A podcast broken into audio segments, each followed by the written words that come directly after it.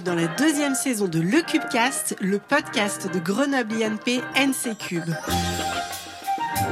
Une fois par mois, notre école d'ingénieurs spécialisée dans l'énergie, l'eau et l'environnement vous emmène à la rencontre de ses anciens élèves. On vous présentera des profils et des parcours très différents les uns des autres, mais qui sont tous très inspirants. Et nous sommes vraiment fiers de partager avec vous les expériences et les souvenirs de nos diplômés. Aujourd'hui, on vous emmène à la rencontre de Wadi Maninou, diplômé de Grenoble INP NC Cube. En 2019, il a créé avec quatre autres étudiants, dont trois issus de l'NC Cube, Phoenix Mobility, aujourd'hui appelé Tolv. C'est une start-up dont l'activité repose sur la conversion de véhicules diesel ou essence en véhicules électriques. Restez à l'écoute pour en savoir plus sur le parcours entrepreneurial de Wadi. Bonjour Wadi. Bonjour. Bienvenue dans ce nouvel épisode de Le Cubecast et merci d'être là. Aujourd'hui, on va parler de ton parcours à Grenoble INP NC Cube et depuis que tu as obtenu ton diplôme en 2018. C'est bien ça? C'est bien ça, merci.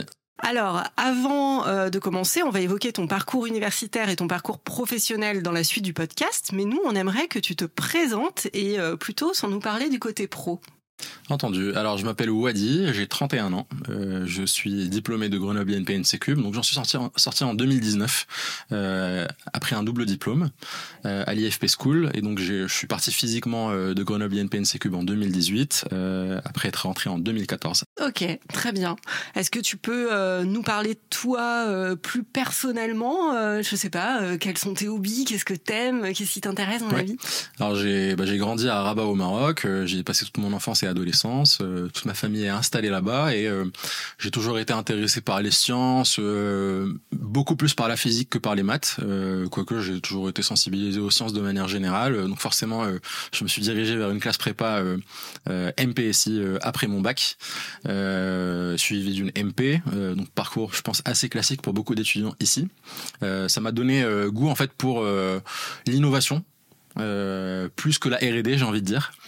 Et ça m'a très vite euh, aussi poussé vers des secteurs euh, qui étaient cohérents avec euh, les enjeux du moment comme euh, le secteur de l'énergie. Donc c'est comme ça que j'ai atterri à l'NC Cube, euh, intéressé par euh, les sujets euh, énergétiques, etc., qui, qui étaient aussi euh, pas mal, comment dire, empreints de sujets un peu de géopolitique et de sujets économiques. Et c'était aussi un volet qui m'intéressait pas mal dans mes études. Donc je me suis dirigé vers l'NC Cube et ensuite arrivé à l'NC Cube, et ben en fait comme tout jeune étudiant arrivé en école, je m'intéresse énormément à la vie étudiante. Ouais, on, on- on va voir ça tout à l'heure, effectivement, ton implication dans la vie étudiante. Euh, donc, tu as été euh, étudiant à l'école en- entre 2014 et 2018, 2019, du coup, tu m'as dit. Quel a été ton parcours euh, au sein de l'école? Et donc, avant, tu nous en as parlé, mais ici, tu nous disais que tu avais fait partie d'associations, un retour d'expérience globale. Oui, alors mon parcours a été quand même assez riche. Donc j'ai, d'un point de vue académique, fait la filière I2E. Euh, et ensuite, j'ai fait un double diplôme à l'IFP School euh, dans une filière euh, qui s'appelle énergie et marché, où j'ai plutôt étudié du coup euh, des sujets économiques et financiers appliqués au secteur de l'énergie. Euh, et ça m'a ensuite mené à euh, faire du conseil, puis à monter la société dans laquelle je, je travaille aujourd'hui et dont, dont je suis fondateur dans l'électrification de véhicules, mais on y reviendra.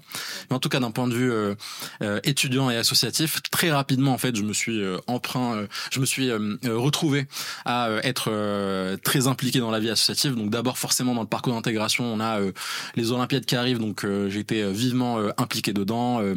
On va dire, je coordonnais pas mal de, de, de, de sujets, le char, la déco, les chorés, etc. Et j'étais impliqué dans, dans l'équipe qui a monté globalement les différents les différents prix. Euh, ensuite, euh, très rapidement, bah, je me suis retrouvé à monter une liste, euh, comme beaucoup euh, d'étudiants. Donc j'étais président de ma liste BDE et donc BDE qui a liste BDE qui a remporté du coup la campagne en mars 2015. Ça remonte. D'accord. Donc j'étais président BDE ans? 2015-2016. ok. 2015-2016, donc euh, un mandat. Euh, et en fait, euh, en 2016, j'ai rejoint le Grand Cercle en tant que vice-président Oui. pour m'occuper de la partie club et association. Oui. À une période où euh, j'ai participé aussi euh, au euh, montage de pas mal de nouveaux clubs. Je sais pas s'ils existent toujours, mais euh, il y avait un club qui s'appelait, euh, alors qui permettait de d'organiser des conférences. Euh, et donc ça, ça, je sais plus comment ça s'appelait à l'époque, mais mais globalement, on avait accueilli des hommes politiques, des conférenciers qui venaient donner des conférences, soit à Grenoble INP, soit à Grenoble École de Management. J'avais aussi participé à la genèse de l'association de musique électronique, donc non pas le club mix, mais on va dire les, les musiques électroniques un peu plus puristes, à savoir l'asso Hystérésis.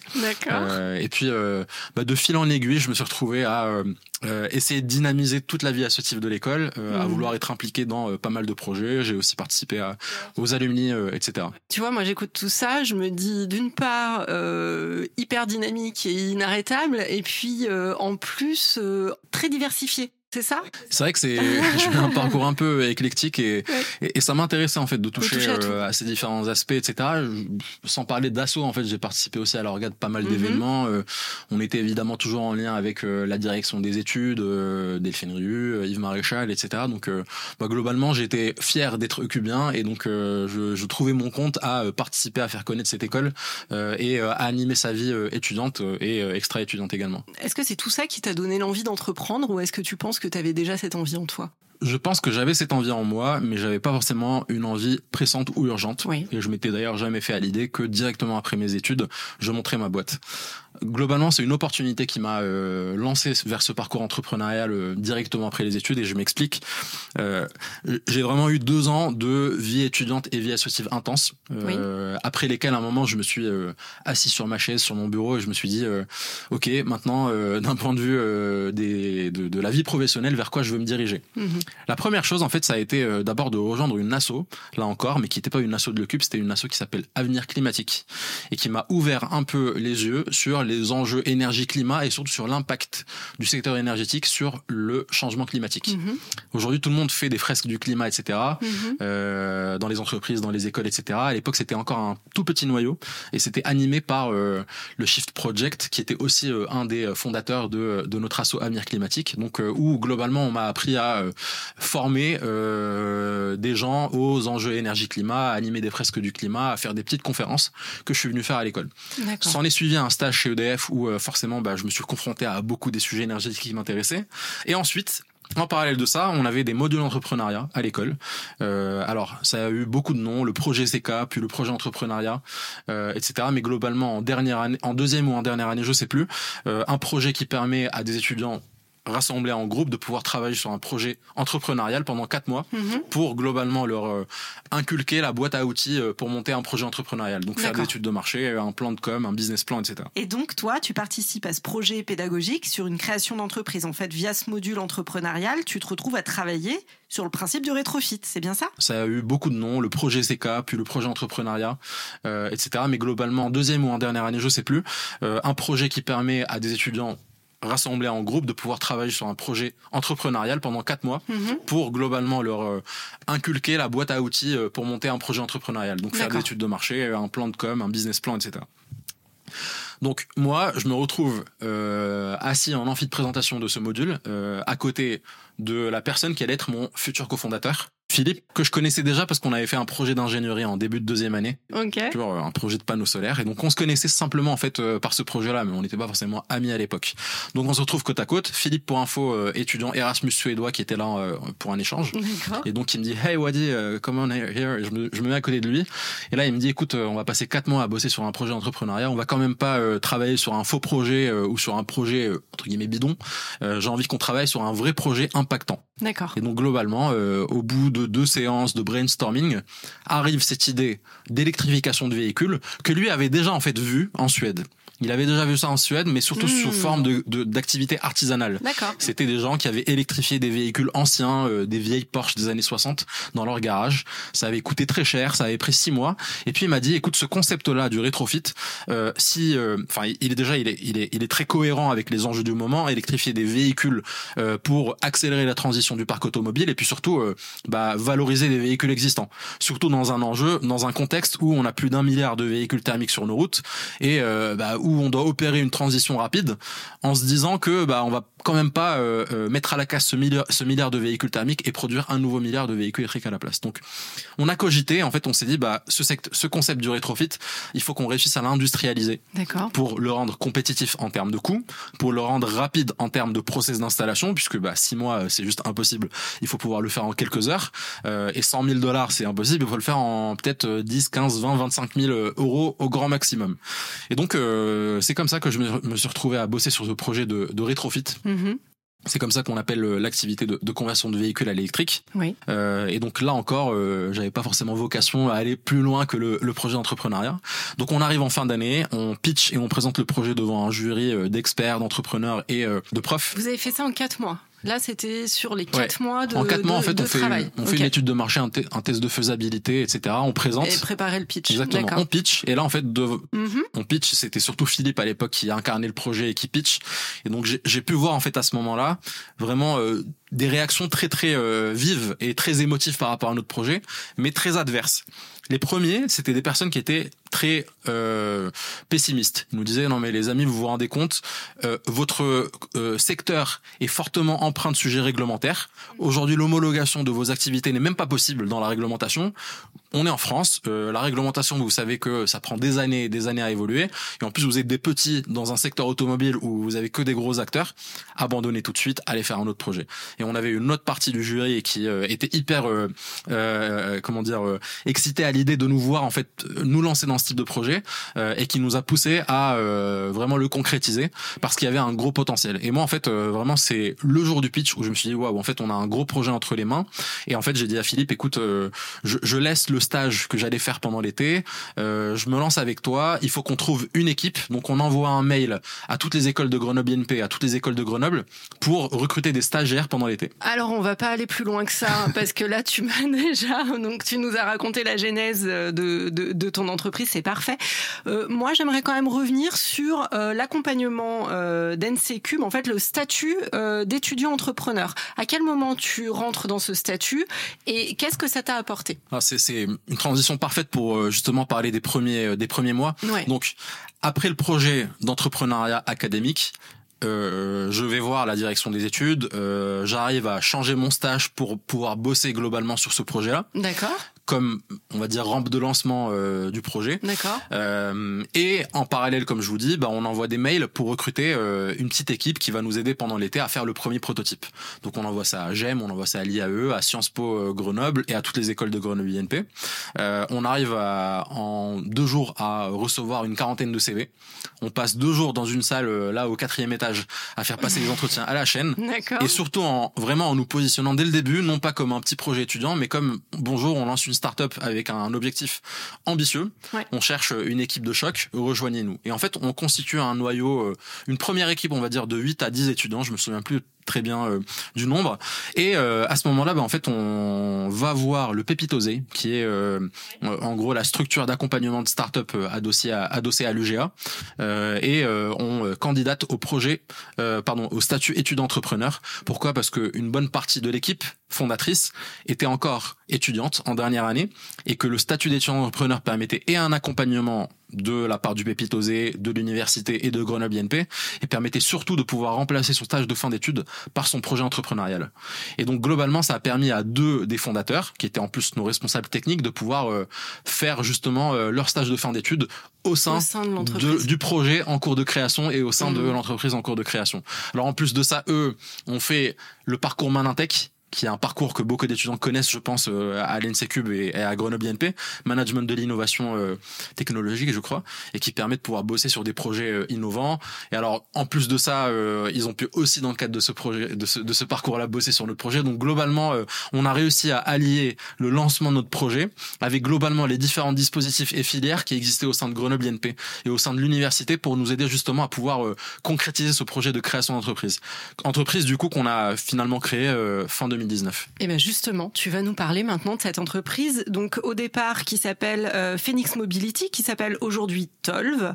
Euh, et ben raconte-nous, explique-nous ce que vous faites, ce que vous souhaitez faire, où vous en êtes aussi dans votre projet. On avait euh, en fait, euh, l'équipe de 8 à 10 étudiants euh, s'était euh, un petit peu écrémée entre guillemets, et on n'était plus que les cinq fondateurs actuels. En fait, euh, c'est les personnes les plus motivées qui sont restées évidemment, et donc on décide de déposer nos statuts et de créer la boîte. Donc ça, c'était en septembre 2019. On crée la boîte quand même avec euh, pas mal de billes et pas mal de choses à, notre avantage, puisque bah on avait cette équipe de fondateurs qui était euh, maintenant euh, assez solide euh, et Mhm. pérenne, Mhm. mais surtout en fait en un an, on avait participé à tous les projets d'entrepreneuriat, à tous les prix d'entrepreneuriat qui pouvaient exister en France, à tous les concours de start-upers. D'accord. Euh, on en a fait une quinzaine, on en a remporté une douzaine, ce qui nous a permis de remporter plus de 100 000 euros de cash Excellent. pour pouvoir en fait faire nos premiers protos, recruter nos premiers salariés. Et quand on a déposé nos statuts, on avait déjà notre premier salarié euh, qui a été embauché le premier jour et qui bossait déjà pour la boîte comme freelance, enfin, pour le projet comme freelance depuis deux mois.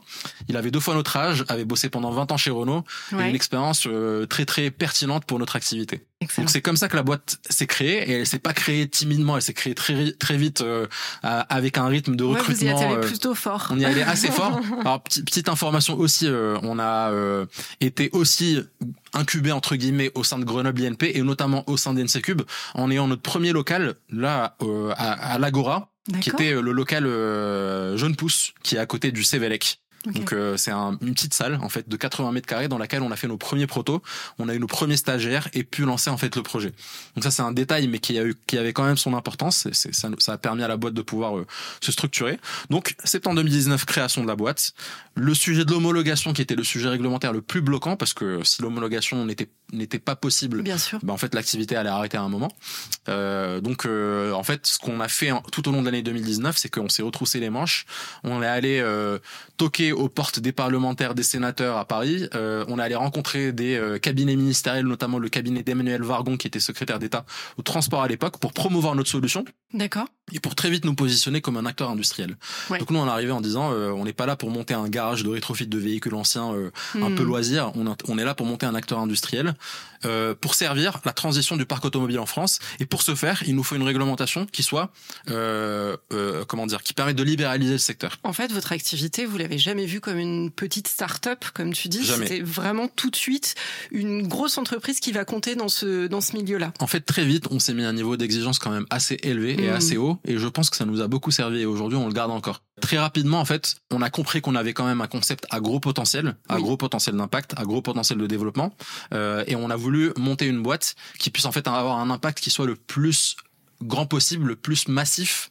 Et donc, euh, ça passait forcément par euh, Oui. avoir une vision industrielle, avoir une vision grand public. Quand je parle de grand public, c'est euh, cibler un marché qui soit non pas en, en milliers ou en dizaines de milliers d'unités, mais en millions euh, de clients po- potentiels.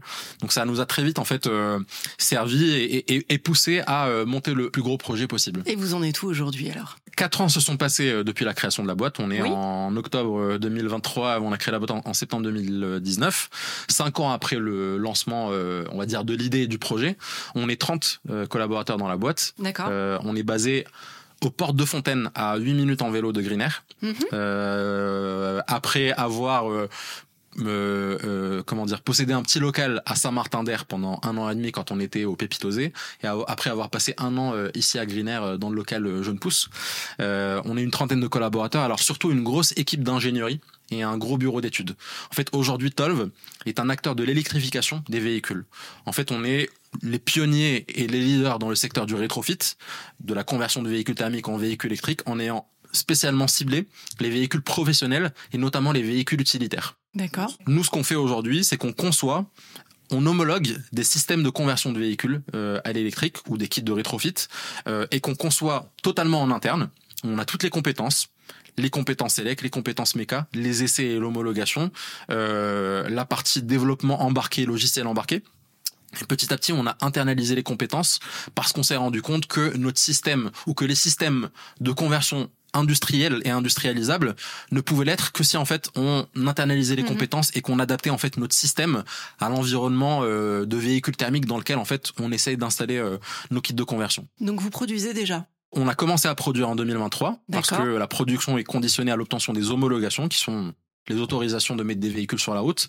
Et pendant deux, pendant trois ans, on a fait de la conception. Alors, on a fait d'abord beaucoup de prototypes sur plein de véhicules différents. On a fait une Clio, on a fait des Kangoo, on a fait des Toyota Land Cruiser qui sont des gros 4x4, on a fait des dépanneuses. On, se cherchait encore, puis on a identifié le marché du véhicule professionnel et utilitaire comme étant la cible vers laquelle on voulait aller. On a ensuite commencé à développer de façon professionnelle entre guillemets un kit Renault Trafic. Un kit de conversion, c'est une chaîne de traction électrique hein, dans, dans, le jargon euh, technique et donc globalement c'est ce qui permet de faire avancer un véhicule électrique. Quand tu dis un kit, ça veut dire qu'il est installable euh, tout seul? Non, il n'est pas installable tout seul, mais il est installable par un professionnel euh, qui peut être un garagiste. Okay. Et donc euh, nous, nous, Très rapidement. nous, on parle de kit parce qu'on a réussi à faire de nos chaînes de traction électrique des systèmes entre guillemets plug and play. Ouais. C'est-à-dire que euh, on arrive à fabriquer sur étagère des systèmes de conversion qui ensuite sont installable dans le véhicule via euh, des connecteurs. Ok. Et donc aujourd'hui, on a fait de ce process qui avant prenait plusieurs mois, un process industriel réplicable et scalable qui peut s'installer en quelques heures. Ok. C'est-à-dire que dans la journée, vous pouvez ramener votre véhicule à un partenaire installateur. Ok. Le lendemain matin, il est électrique. Excellent. Et ça, en fait, c'est la grosse Incroyable. innovation. C'est la grosse innovation en fait Ouais. dans notre activité, c'est qu'on n'a pas spécialement inventé le concept de conversion puisqu'il existait déjà en fait sous une forme artisanale, mais en fait on l'a industrialisé Ouais. et on l'a rendu en fait compétitif Ouais, et bien. bah, en fait euh, tel qu'il est aujourd'hui euh, dans le secteur. Et on a surtout ouvert aussi le marché et le secteur grâce à la réglementation. Bien sûr, bien sûr. Donc effectivement, vous êtes des pionniers là-dedans et vous êtes les premiers. Et, euh, et- et j'imagine que vous avez rencontré, enfin, t'as rencontré des difficultés en fait au cours de ces, ces quatre années. Bah, par exemple, l'homologation, ça a pas dû être facile, ça a pris du temps. Ouais. Comment est-ce que tu as surmonté toutes ces difficultés-là? Ça peut être aussi du côté entrepreneuriat. Je, Ouais. je pense que l'entrepreneuriat, on le sait tous, c'est pas un parcours hyper facile. Non. On se pose aussi beaucoup de questions. En fait, il y a deux choses. Déjà, euh, même dans un secteur ouvert dans lequel il n'y a pas de verrou euh, particulier, monter un projet entrepreneurial, c'est une aventure en tant que telle, euh, dans Ça, laquelle il y a plein de difficultés. Il faut sortir son premier POC, le, le premier prototype, le premier démonstrateur, trouver les premiers clients, les premiers financements. euh, bref, il y a toute un, une phase de lancement qui est en général assez euh, difficile. Mm. Et en plus de ça, quand on est dans un secteur fortement réglementé, ou alors pire, comme nous, où la réglementation interdisait notre euh, activité, Ouais. alors là, euh, les, les verrous et les difficultés, elles, elles sont multiples.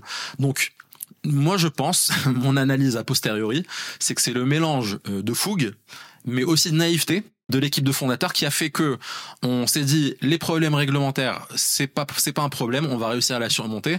Là où beaucoup euh, je pense de personnes euh, qui auraient été un peu plus âgées que nous et un peu plus euh, réfléchies se seraient dit oh je vais surtout pas aller dans ce secteur euh, où a priori c'est un peu casse-tête compliqué euh, à faire bouger les choses.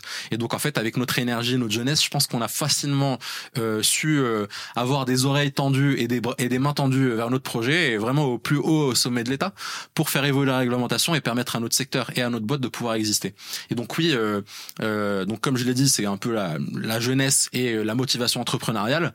Et puis aussi en fait, c'est dans notre mindset entrepreneurial qu'on essaye aussi toujours aujourd'hui euh, de diffuser au sein de nos collaborateurs, c'est euh, certaines valeurs ou certaines choses qui nous rassemblent, qui sont par exemple la persévérance. Mais quand je parle de Mm. persévérance, c'est Mm. vraiment persévérance à grande échelle. hein. Et, et- et de façon Ouais, très très répétitive. Oui. Euh, quand la porte est fermée, euh, on essaie de passer par la fenêtre euh, ou euh, de La passer fenêtre par. est fermée, Voilà, on la fenêtre par est la fermée, on passe exactement. Et, et- et jusqu'à en fait, euh, alors je- évidemment jamais en, en, euh, comment dire, en respectant les lois, Absolument. mais parfois en ne respectant pas les règles conventionnelles. Euh, et beaucoup de startups qui ont réussi Mm. aujourd'hui à euh, avoir euh, une grande échelle euh, et une grande place euh, ont au début dû euh, faire différemment en fait des grands groupes et des acteurs conventionnels, en essayant d'être innovants, d'être malins, euh, etc. Ce que je dis pas par exemple, c'est que au début quand l'homologation n'était pas possible en France, bah, qu'est-ce qu'on s'est dit? Bah il faut qu'on mette des véhicules sur la route pour prouver que c'est safe que les véhicules Ah oui. n'explosent pas et fonctionnent. Donc on est parti à l'étranger faire des conversions C'est ça. on a un de nos cofondateurs qui avait des amis euh, et euh, en tout cas des, des, des contacts au Kenya. Nos premières conversions, on les a fait au Kenya, où la réglementation est un peu moins stricte. Donc on a on a converti une dizaine de véhicules là-bas. Ils ont fait des dizaines de milliers de kilomètres. Ouais. Et quand on allait voir les pouvoirs publics en France, ben on leur disait regardez, on a testé notre système sur plein de véhicules pour faire plein de kilomètres. euh, on a déjà en fait un retour d'expérience. Là où les autres acteurs euh, un peu plus conventionnels, bah eux euh, entre guillemets, je veux pas dire qu'ils se tournaient les pouces, mais ils avaient pas de véhicules mis sur la route euh, Ouais. en France quoi. Ouais, je comprends. Mais effectivement, il y a des acteurs de l'industrie qui un jour m'ont dit, euh, eh ben, euh, les homologations en France et en Angleterre, apparemment, c'est les plus durs à avoir. Et si ça passe en France, ça passe partout. Tout à fait. Donc, euh, autant euh, des fois, on peut fabriquer pour euh, d'autres pays, et puis, et puis c'est comme ça aussi que ça peut faire évoluer les choses. Peut- Peut-être juste un point sur le quand même l'état de la boîte aujourd'hui. Donc une trentaine de collaborateurs, comme je l'ai dit, on cible le véhicule utilitaire. Oui. On a d'abord développé un kit pour convertir des Renault Trafic à grande échelle.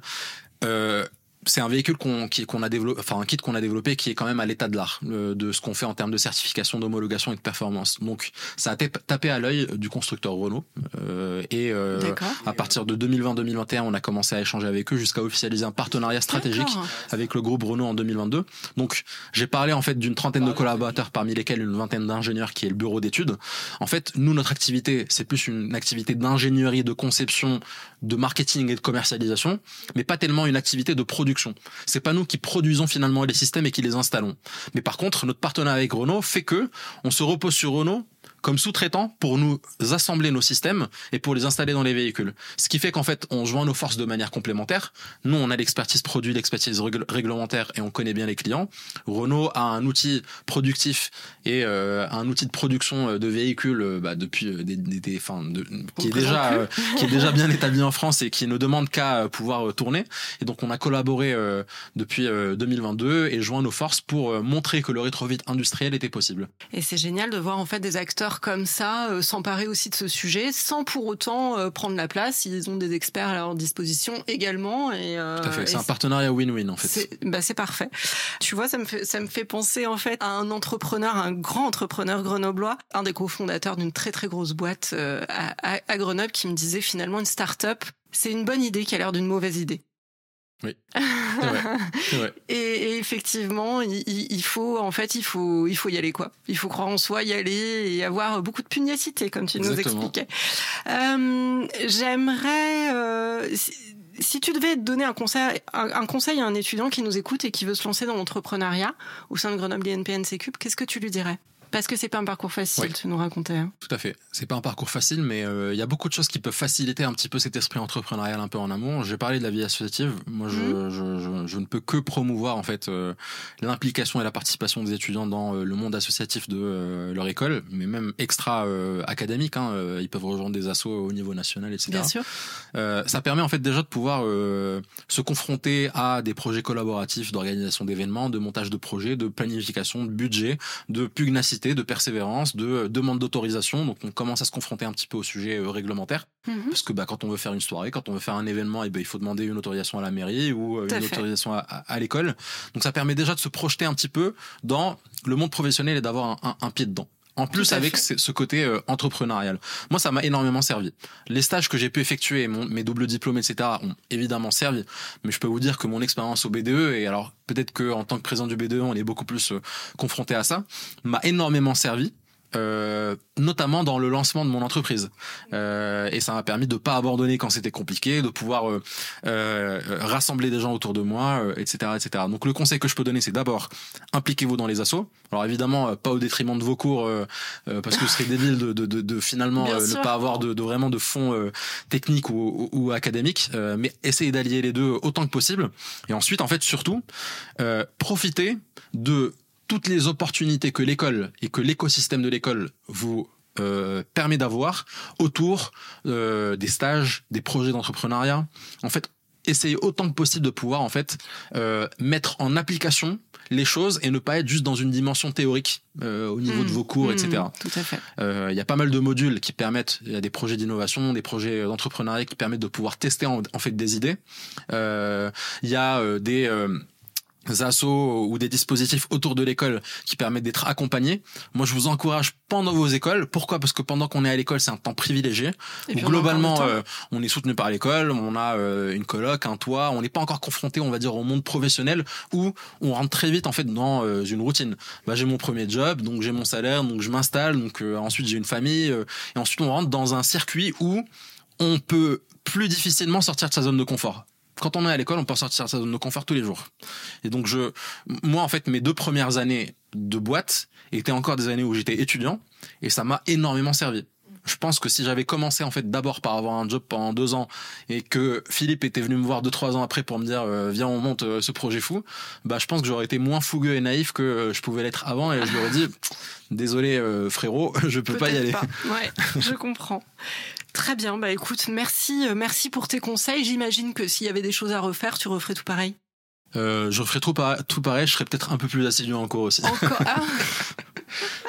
ok, un peu plus assidu en cours. Donc notons bien ça.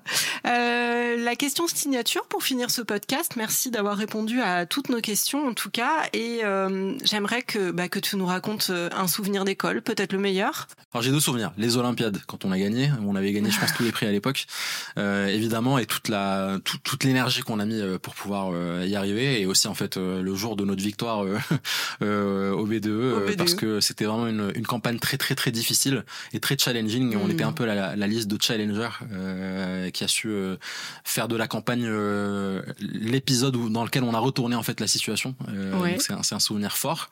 Puis ensuite j'ai pas mal de souvenirs aussi avec mes camarades d'école et aussi avec les profs ou la direction de l'école. Très bien. Et eh ben écoute, merci infiniment pour avoir répondu à toutes nos questions et ben merci aussi pour avoir partagé ce beau parcours. Et puis bah, c'est pas fini. Je pense qu'il y a encore plein plein plein de choses à faire avec cette boîte. Vous n'allez pas vous ennuyer. Et bon courage, bonne chance et bonne route. Merci. Merci d'avoir écouté le Cubecast et rendez-vous le mois prochain pour un nouvel épisode à la rencontre d'anciens étudiants qui vous raconteront leur parcours. Pour faire vivre ce podcast, n'oubliez pas de le liker, de le partager et d'en parler un maximum autour de vous. À bientôt!